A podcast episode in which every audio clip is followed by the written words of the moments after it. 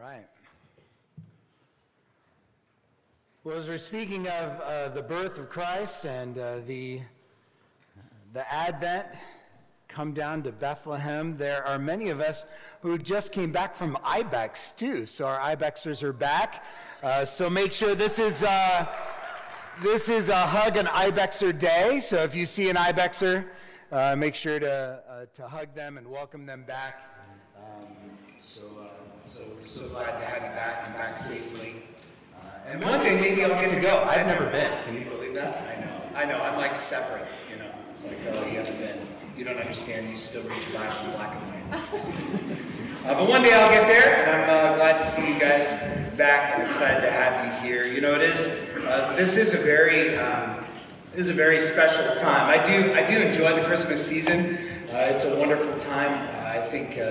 It really is surrounded by just the, uh, the warmth um, and the wonderful reflection upon Christ and his birth. It just is, uh, uh, it's probably uh, the Keller family kind of favorite time of year. Uh, we really do enjoy spending time and focus around Advent and uh, really um, drawing our hearts together to, to Christ first coming and then waiting again for his second. And so it's an exciting time, it really is. And there are just some, um, there are some peculiarities to, to, Christmas that always kind of stands out to me. I don't know if, if you notice these things as well, but um, one of them that really stands out to me is that how Southern California pretends that it's a winter wonderland. Has everybody ever noticed that? It's just, it's, uh, we all kind of suspend reality for a little bit. Uh, we kind of pretend. Uh, and then especially when it gets cold, like 60, you know, we all bundle up.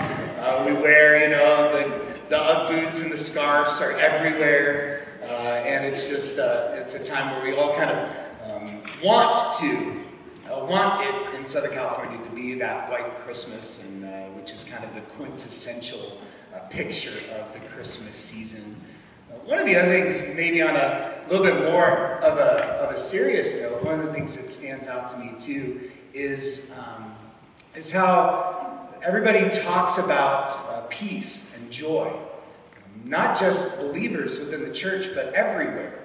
You know, you, you watch the, the tree lighting, uh, the tree lighting at our uh, at our nation's capital, or if uh, you see uh, specials that are on TV, and people who who do not know Christ are are claiming uh, peace, and that this is a time of peace and of joy. And uh, it really does stand out to me. It, it just it, it, it highlights to me that the real peace that comes is the peace that comes through Christ. That when we sing and we um, celebrate peace and joy, that that is because of the advent of Christ, who is the Prince of Peace and has come uh, to take those who have been separated and to join them together in unity and to make wholeness. And so uh, there is that peace that I think that people long for during this season, and it really is uh, only through uh, only through the peace of knowing Christ that that sort of experience can actually happen.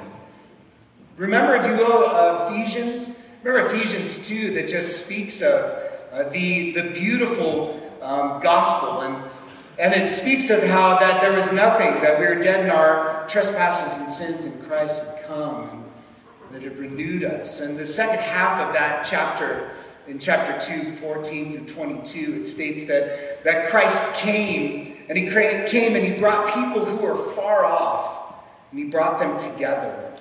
Brought them together, making peace because he himself is our peace. And that we can be united together, uh, even those who are far off, and he brought all together under himself.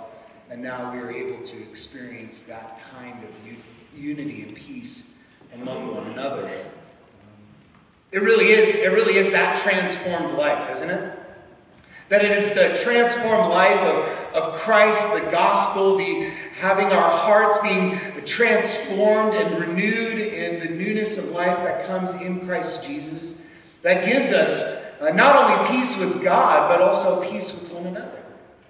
Gives us the opportunity then to have that love of Christ controlling us, as it mentions in 2 Corinthians 5 14 and following. That, that it's that peace, it's that love, it's the work of the gospel which then compels me to love and to care for others. That's interesting, isn't it? As we kind of wrap up uh, 2016, I think we're going to look back onto our history books and to see that 2016 in our nation was probably one of the ones that was least characterized by peace and unity. As a matter of fact, it's probably one of the most um, one of the most uh, times of unrest and tension that we've had nationally, whether it be um, on every side, whether that be um, religiously, culturally, biologically, economically, ethnically. Just seemed that at every turn this year, that the world around us uh, has not championed peace. But in this season, that's what they're calling for. But yet it just becomes very evident to me. And in Christmases past, but certainly in this Christmas season and present as we wrap up this year, that it's the high call that what actually is true peace, and we have to recognize that true peace and true unity, that being together as one can only happen because of and in and through Jesus Christ. Gives us the capacity not to think of ourselves anymore but to think of others. And so it was, it was that real thinking that kind of compelled me to, to draw us to a text, a, a familiar text, but to move into a text and to reflect a little bit on how this renewed life in Christ transforms how we relate to other people. And that we can actually look and practice and to enjoy that kind of transformed and renewed life and relationships here, as well as within our families and in our churches, to the glory of God and to our joy. And so I thought that it would be, uh, it would be very fitting for us to reflect upon that as we move into a time of, uh, of seeing God's work on display as we celebrate this season. Uh, let's think about how that in Christness transforms how we see ourselves and in turn how we care for others. So open your Bibles then to Colossians 3.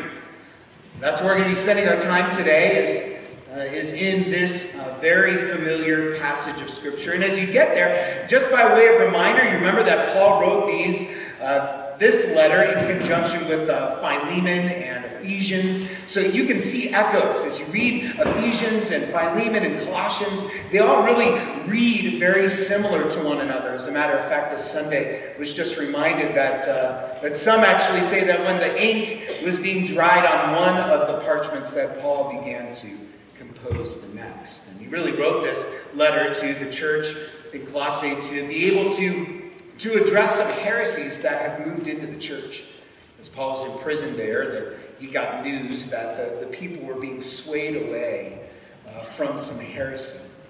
And this heresy was really what, what, what would develop later and we would know as Gnosticism, that, that Christ, that Christ and the work of Christ is, is separate, is separate from the world. It's separate from, uh, from in some ways, the, the earthiness of this world, but rather he's separate and he can't be accessed. That there's some sort of mystical experience that, that floats above reality.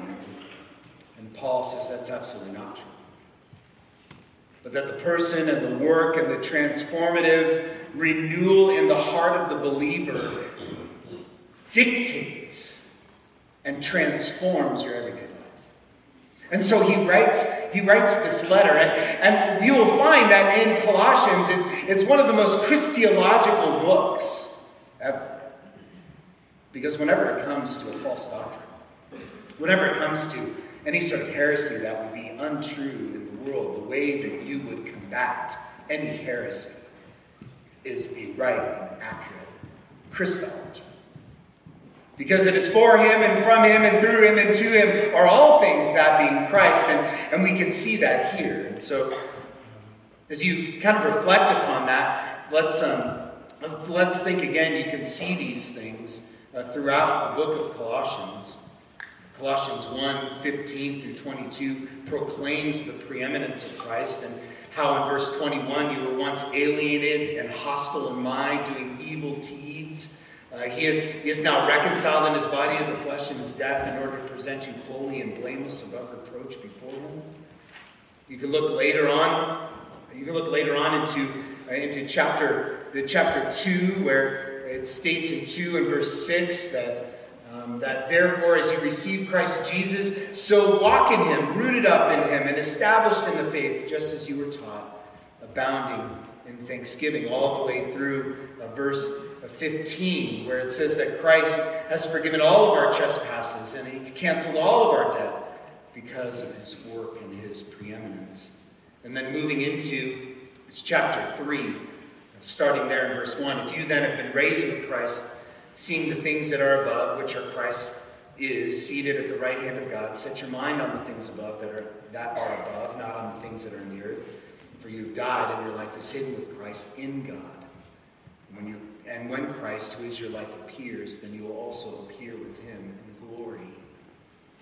That everything is surrounding around Christ and who he is and how that works in renewal into our hearts. And you can see there at the beginning of this chapter that it's both our past, that we've been raised with Christ, our present, setting your mind on the things that are above, not on the things that are on the earth. For you've died, and your life is hidden with Christ as God, in God. And then also in the future, when Christ, who is your life, appears, then you will also appear with him in glory, past, present, future, that your life is in Christ. So, what I want to do now is just jump into a verse that's right in the center point of this chapter. And, uh, and, to, and to work from that center point, to work out, and to give some instruction and then some practical application as to how this renewed life really does transform how we relate to one another. And it has direct application to our days here at the university as well as our days so let us then read the text that we will be uh, looking at this morning, starting in the second half of verse 9 in chapter 3, moving right into the middle of this chapter. Seeing that you have put off the old self with its practices, and having put on the new self, which is being renewed in the knowledge after the image of its creator. Here, there is not Greek and Jew, circumcised and uncircumcised, barbarian, Scythian, slave, free. But Christ is all and in all. And so reads the very words of our living God to us this morning. But let us pray now and ask Him for our help as we look into this text a little bit farther. Lord, we stop here for a moment and just ask that you would, by the power of your Spirit, illuminate your word. And that your word would move fast and into our souls as we see ourselves rightly before Christ and to understand how that is, how that is applicable and moves into the lives of those around us. So I pray, Lord, that you would help us there and that you would give us this insight to your honor and glory and to our joy. And so we pray these things now. In the name of our Lord and Savior, Jesus Christ. Amen. So, for the remainder of our time, let's look at this. What does our renewed life, how does our renewed life in Christ transform how we relate to others? Okay? Let's look at that. And the first one is our renewed life in Christ. And you can see that here in the text. It's, uh, it really is the center point, uh, the center point of the whole chapter and it moves outward. And you can see there that the verbal idea, the verbal idea is, is to understand how, how the renewing, transformative work of Christ practically reveals itself. This little section here of putting off the old self and putting on the new self uh, really is the, the principle of transformation in Christ and the wholeness of life. It's a participle. Uh, it shows that there, is, that there was one act of putting off the old self. The verbal idea is that of, of clothing that you would wear, right?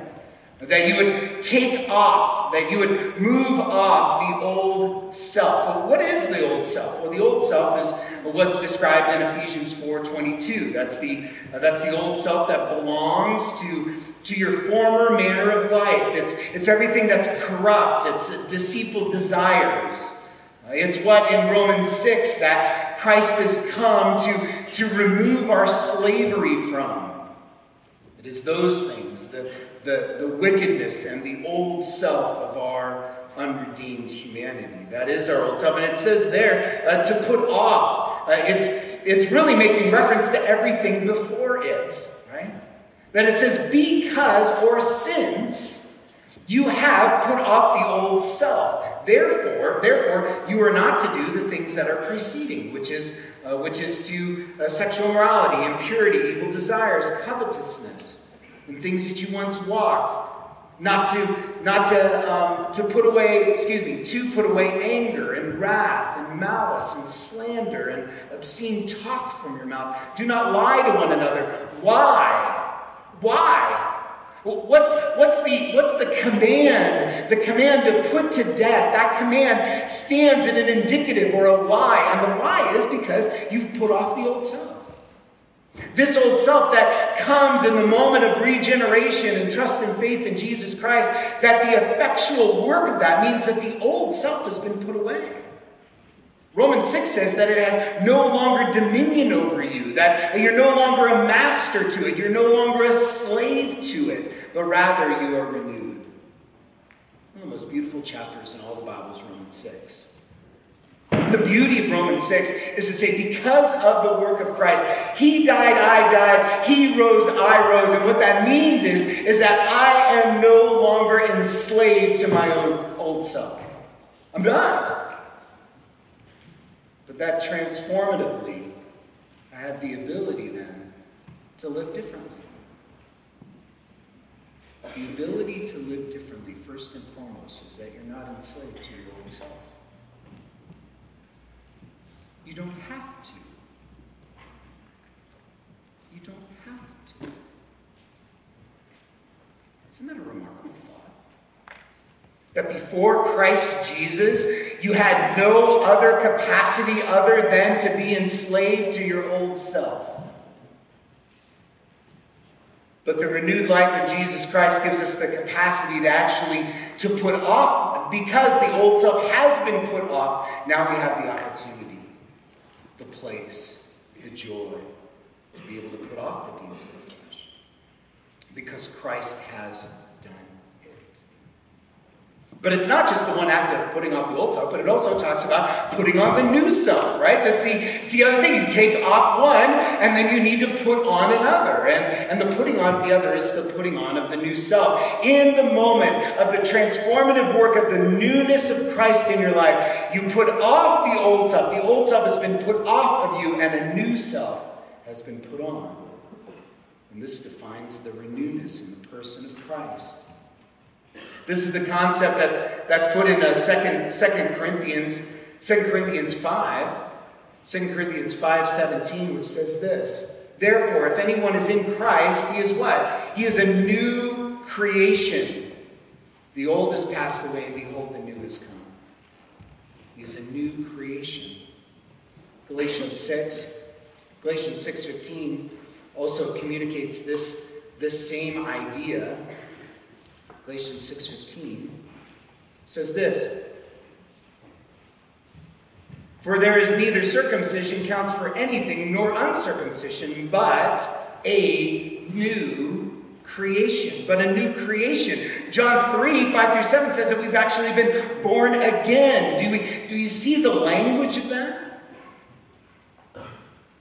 There's an old self that has been put aside and now there is a new self there's an old way and person that has been crucified with Christ. And now it is no longer I who live, but Christ who lives within me.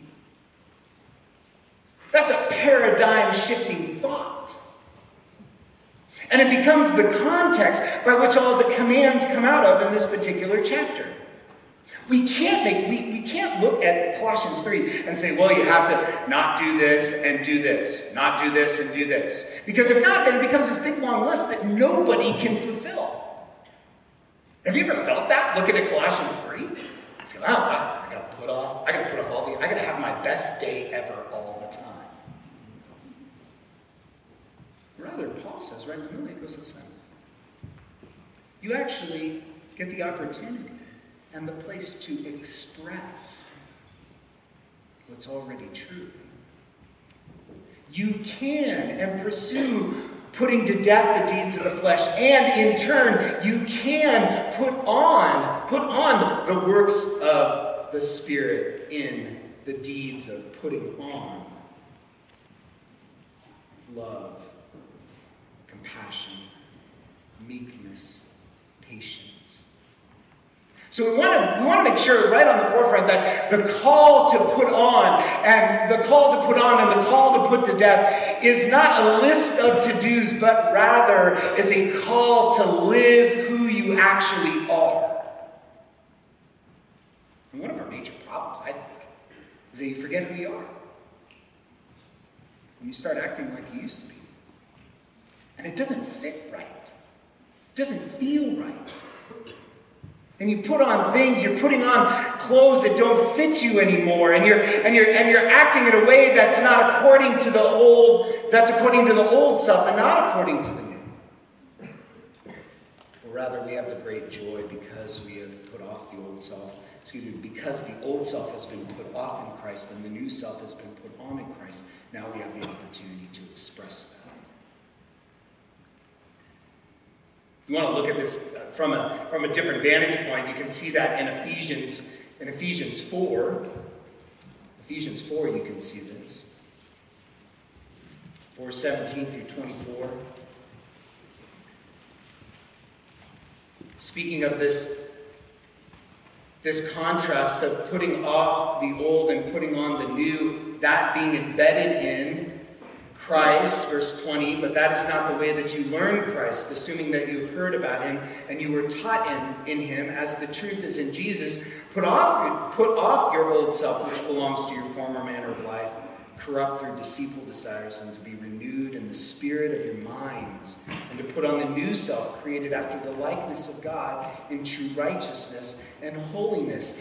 The beauty of the beauty of putting on and the new self that's been given to us is that it's not stagnant, but it's being renewed. Look at your text back at Colossians 3.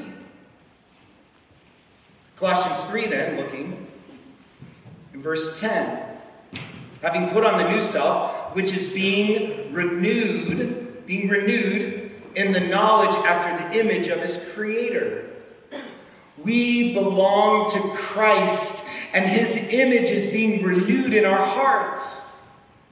That as the new self has been given to us, that there is a perpetual progress of seeing that newness continuing to be revealed and renewed in our hearts. And that's what it speaks of there.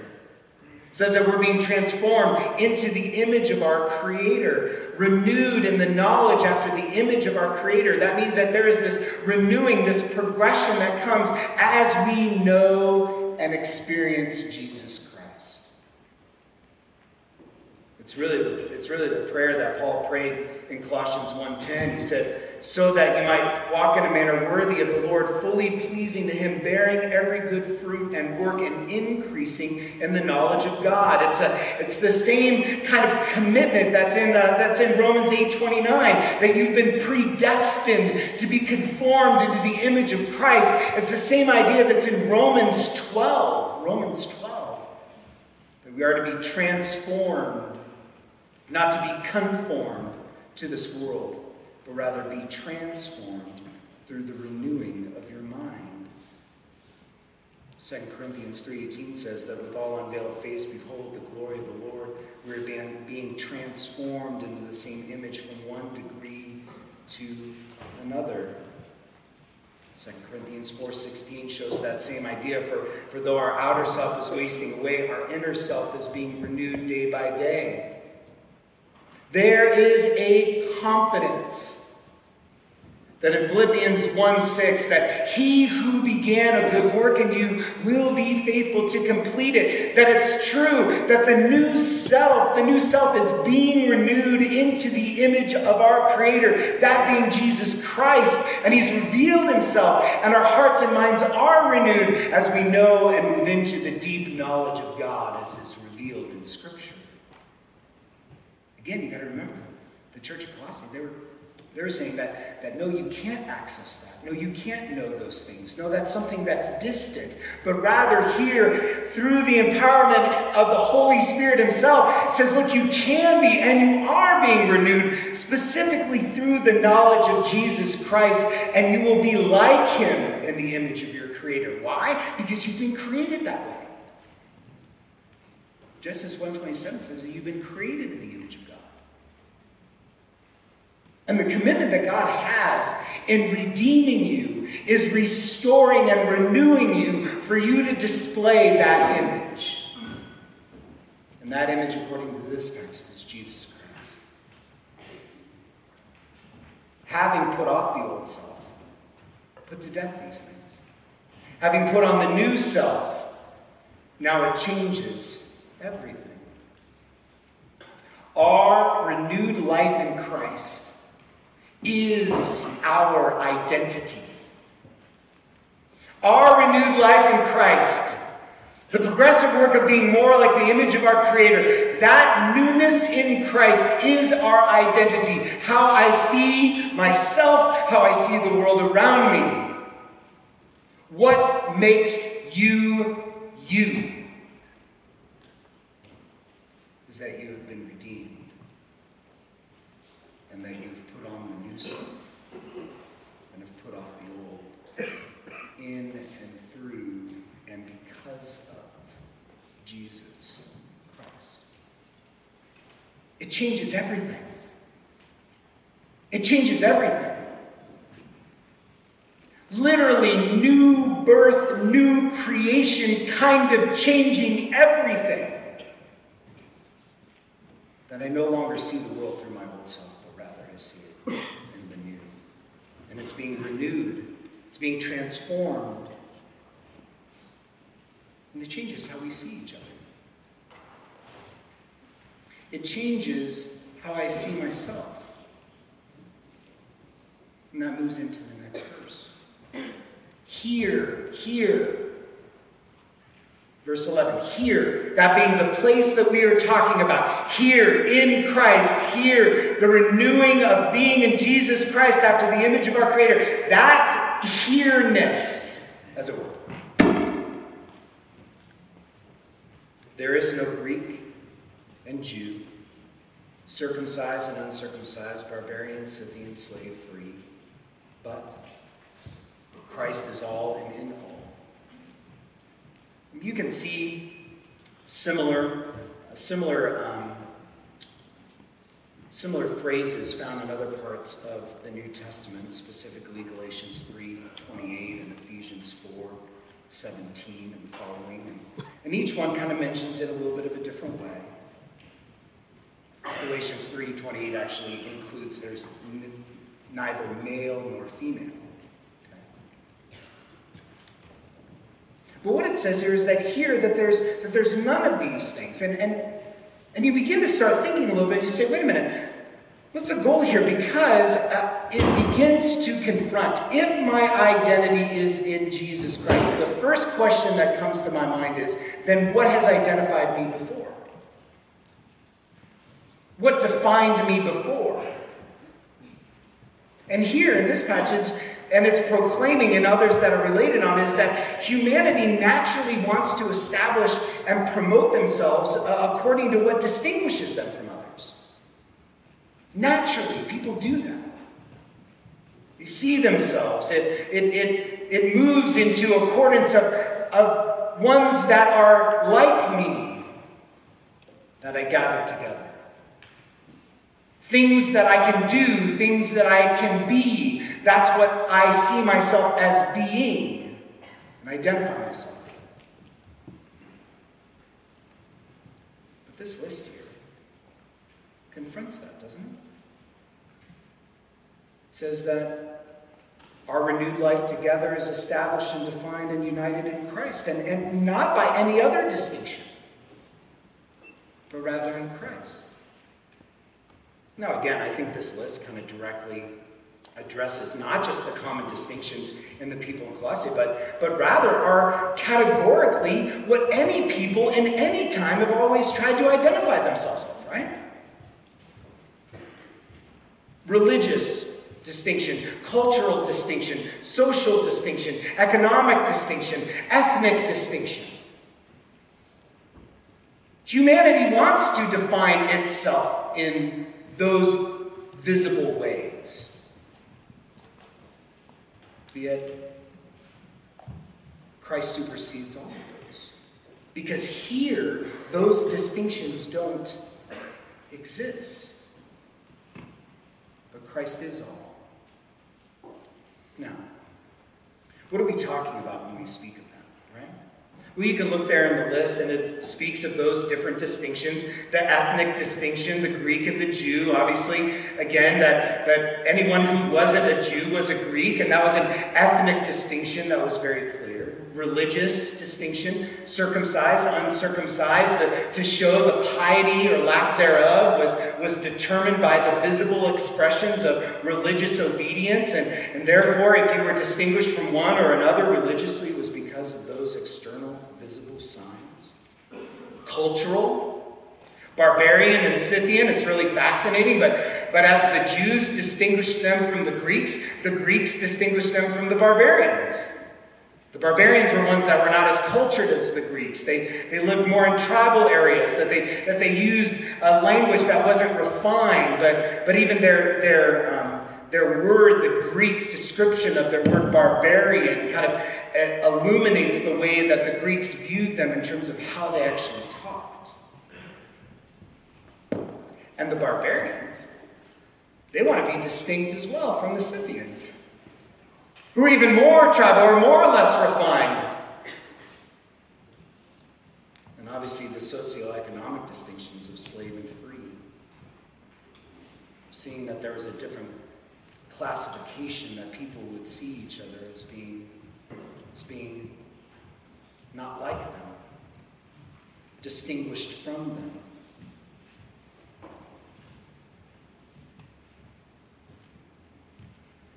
Isn't it very natural to ask that question? Isn't it very natural to, to say, what is it that makes me me? What can I identify with that defines me? That sets a context for the world around me? So, my culture? So my social status? So my religious piety? my, um, my ethnicity?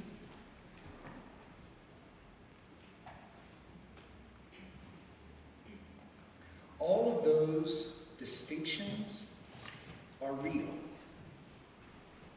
They're real. That we're not homogenous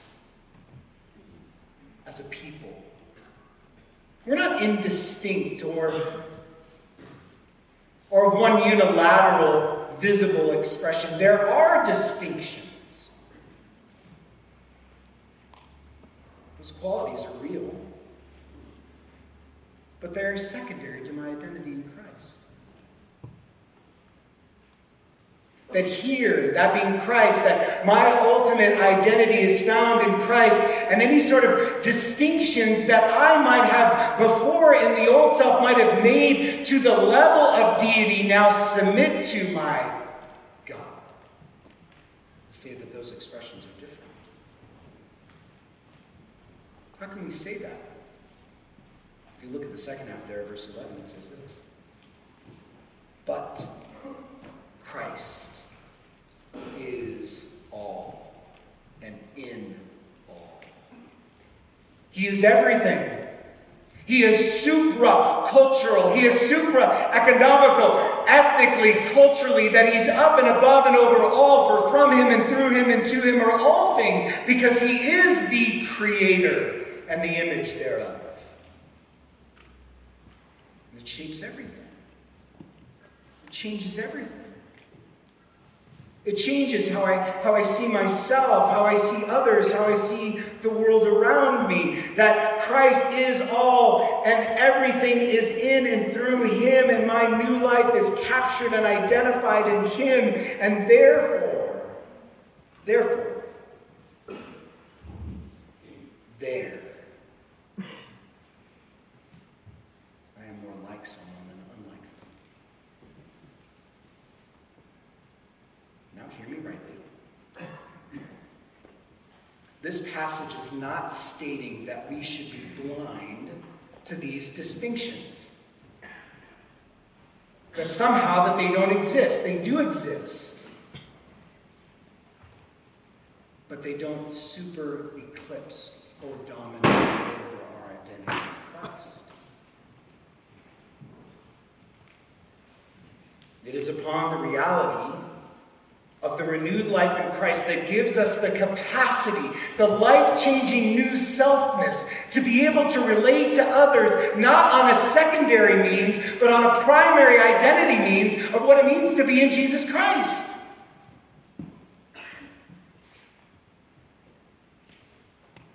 We are no longer defined by our distinctions. And those distinctions then don't have the power to divide anymore. Because if the distinctions were as powerful as the world says they are, then there's no way to find peace because one will always lobby itself over the other. One will always find itself distinct from the other. And the only way that that is removed, the only way to have unity and real peace is to submit to one king and one God. who then by his graciousness renews our hearts. Gives us the ability not to see that anymore. Gives us the ability to move towards others. Gives us the ability to know and to see others as the people of God, not by the sum total of their distinctions, but rather the sum total of who they are in Christ, which then is expressed through their distinction. What unifies us is not our distinctions, but our union with Christ. Therefore, our renewedness in Christ transforms the expressions of those distinctions into worship of our great God, who is sovereign and creative and on display. It gives us the ability not to promote the distinctions, not to promote the created thing, but to promote the creator, who then in worship can see and express and enjoy the diversity and the distinction of God's created order. To do anything less promotes worship on the created thing over the creator.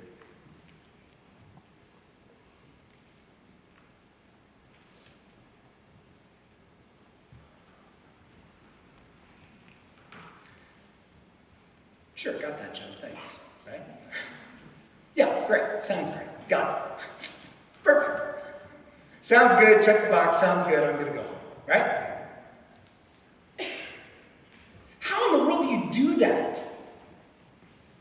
How do you do that? How do you live that out? How do you walk in that way? How do you, how do you actually express that? Because naturally inside of us, we want to divide and be distinct on other things that aren't in Christ. So therefore, if, if Christ is our identity, and there is no distinction that we should exalt to the level of worship, but rather worship our God and pursue expression in the body of Christ that is distinct, how do you do that?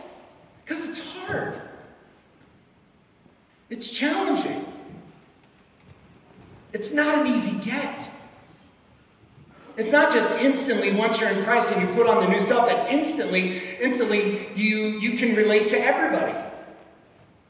And that the identities that you saw as so important instantly go away. It's more challenging than that, isn't it? But yet there's hope. That out of the indicative of our new self, out of the newness and newness in Jesus Christ, that we have the ability then to relate to others differently. So seeing that context, the two, the two indicatives of we have we have our old self that's been put off and our new self that's been put on. The put off then says we don't have to relate to other to others in malice and slander. And now we can put on. So there are three expressions I want you to see categorically in the remaining verses that follow. There are three there. Verse 12. There are three, and I want you to see them. How then, okay? How then, practically, how practically does our union with Christ and the renewness therein transform how we relate to other people? How does that happen practically? By putting on, by putting on these three categorical things. First and foremost, understanding. Understanding. Secondly, edifying. Thirdly, celebrating. Okay? The first one is understanding, and you can see there in verse 12, our eyes back on the text. Put on then, as Christ's chosen ones, holy and dearly beloved, compassionate hearts, kindness, humility, meekness, patience, bearing up with one another, and if anyone has a complaint against another, forgiving each other. As the Lord has forgiven you, so you must forgive. Do you hear that understanding? The call to move towards others, the call to live out your renewed life in Christ that has, that has as its center point Jesus Christ, not distinctions. As you live, as you live and move within those secondary distinctions, how do you do that? First and foremost, you do that in an understanding. You have to understand that there are things that people experience that are different than you. And people aren't a rough sketch or a highlight. They're, they're, they're intricate and they have experiences and there are things that have impacted them that maybe you have never experienced in your life. But you, you lean towards them, you move towards them with compassionate hearts. Why? Because you recognize that you are more like one another than not like one another. I am a person in need of God's grace and in the process of change, and you are a person in need of Christ and in the process of change. We are more like one another than we are not like one another. And that understanding breeds compassion and kindness. It actually overlooks, it overlooks when, when there has been uh, there has been an offense. And also moves in and speaks the truth when there has been sin. The humility to forgive someone when sinned against, not seeking personal restitution for impersonal injustices. To be understanding. To recognize that, that, that this person might not, might not understand your situation and, and might be bumping into spaces that are unfamiliar. And, and you can bear up with those immaturities, but you can also address sin and wrongdoing we have the capacity to live with, other, live with others in an understanding way because we understand that we all sit equally at the foot of the cross. But it takes patience. Do you see that there? It takes patience. To rely upon the work and the, the work and our common union in Christ to be able to allow us to move towards the image of our Creator, and that takes time. Doesn't it take time in your heart? Can you allow someone else to help shape you? That the transformative work of how we can relate to one another is interpersonal. It's understanding. It's trying not to speak at each other, but to each other. And you can't do that if you don't understand. and to recognize that someone might have a different vantage point than you. But you have the same God. You have the same spirit inside of you. You have the same capacity to be able to move towards one another, not for selfish gain, but out of the compelling love of Christ. So we can do that. We can do that practically. So the first step, just practically, how do you live out this renewed life? And how does it transform your relationships is to ask yourself, am I pursuing my friends in an understanding way? If you don't know, ask your friend. Am I living with you in an understanding way? Do you feel like I know you? Do you feel like I hear you?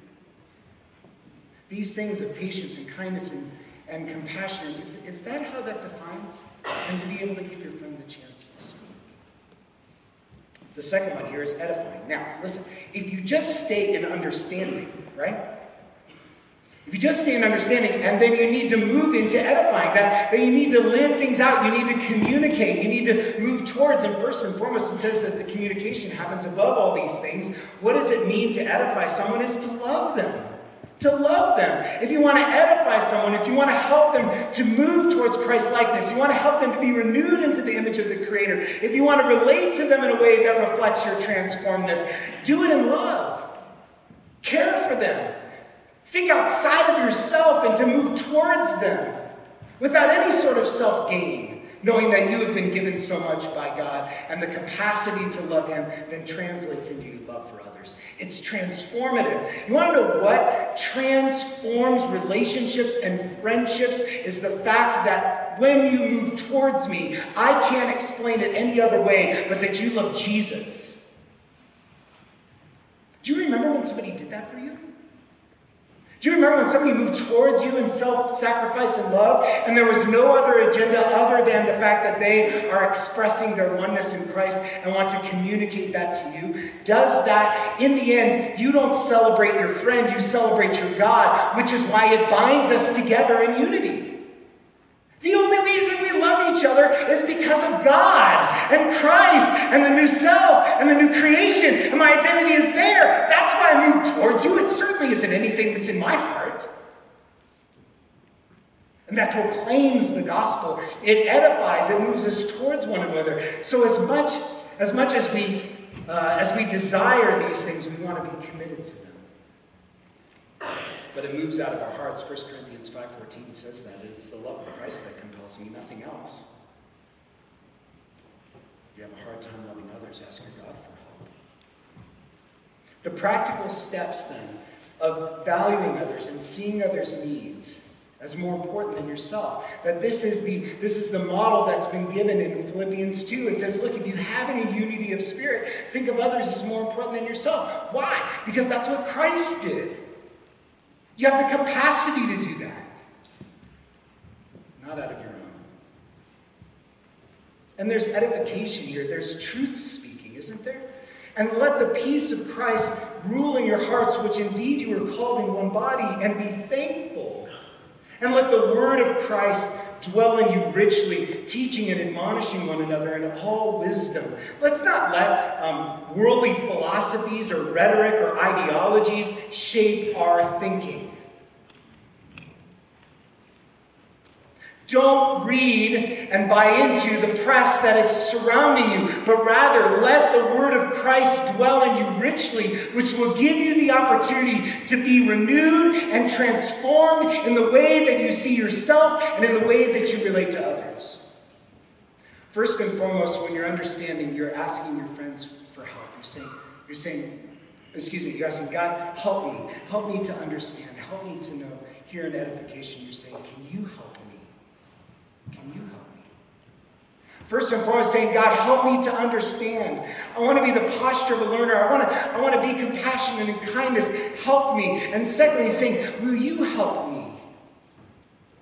The way that we help one another is that we go to the Word of God together. Let the Word of Christ dwell in you richly. And that is what you encourage others with in all wisdom. And you sing songs together, and you sing hymns together, and you sing spiritual songs together with thanksgiving in your heart, singing that this is our anthem. It is the Word of God and nothing less. Let us sing those hymns with one another. Let us sing our praises with one another. And the praises of our God comes in and through his word, which says that I put off the old self and the new self has come. Now my identity is in him and I can live differently.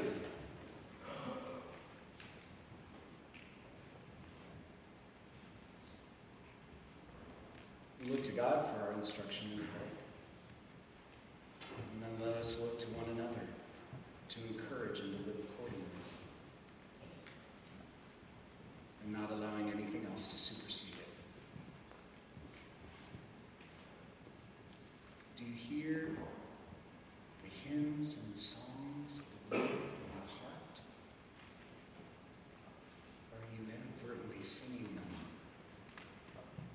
because you forgot the melody of Christ in you. Let that word dwell in you richly. The last one there is celebrate. Is celebrate. How do you express this oneness in Christ? And as that transforms your relationships, is then to celebrate. And whatever you do in word or deed, do everything in the name of the Lord Jesus Christ, giving thanks to God the Father through him. Whatever you do in word or deed, do everything in the name of the Lord Jesus Christ. It means this that the diversity and the expression and the creativity of our God can be seen. We don't have to wait. We don't have to wait until Revelation 7 for every tribe, tongue, and nation to give worship to our God but that we can see through the distinctions and the differentness of everything culture and economics and status and sociability and, and ethnicity, all of those things, as those things are experienced and pursued under the lordship of Christ, we can celebrate them. Do you really think that the only way to worship God is the way that you do? Do you really think that the only way to experience and to know and to celebrate and to worship your God is through the experience and the lens and the distinction by which you have only known? Has our God not created all things and for all those things to give worship and praise to Him? The horribleness of this world is when, is when the world worships itself and it worships the created thing and not the Creator. Can we not let all things, whether word or deed, to be done in the name of Jesus Christ and to pursue those things and to enjoy them? To do it with thanksgiving, to do it with joy, and doing that in praise and glory to our God and isn't that the real challenge? To be able to move in and to see Christ at work in the body of Christ. We have the capacity to do that. To see without distinction Greek, Jew, slave, free, barbarian, Scythian, male, female, to be able then to have our identity in Christ then get expressed through how God has made you. And then in your words and our deeds, that we can give glory and honor and praise to our God, which shows a unity that is beyond the visible distinction, but rather unites our hearts together in Christ Jesus, who is our peace. That's why there can never be peace in the world. That's why there can never be global harmony. That's why there is that. Because people are trying to relate to one another and to barter distinctions. But yet we have the capacity and the newness of life to be able to live and to see Christ in all. And then to live differently in understanding with one another and in edification with one another and in celebrating and worshiping our God with one another. The world desperately longs for that. And that is why, my dear friends, that John 13, 34, and 35 is so haunting in this regard. That people will know that you are disciples of Jesus Christ by how you love and treat one another. For it is in that cross distinction expression brings honor and praise to our unity in Christ. And that is the peace that is promised by the incarnation of our God and Jesus Christ. Let His word move into our hearts and think. Now I know there's a lot to unpack. It's a lot to digest. I mean, if you want to talk more about these things, I'm in a little farmhouse at the bottom of the Hotchkiss Steps and would love to chat you. Have resident directors who live with you. We're there to help you to think and to cultivate an environment that is like this. You have staff members here that are here, your faculty are here. Invite and to engage and to have these kinds of conversations as to what does that look like between you and me. Because as we live it in this way, we'll live it corporately and proclaim it to the world. Might we live accordingly praise and honor to our God. Let's stand together in a closing word of prayer.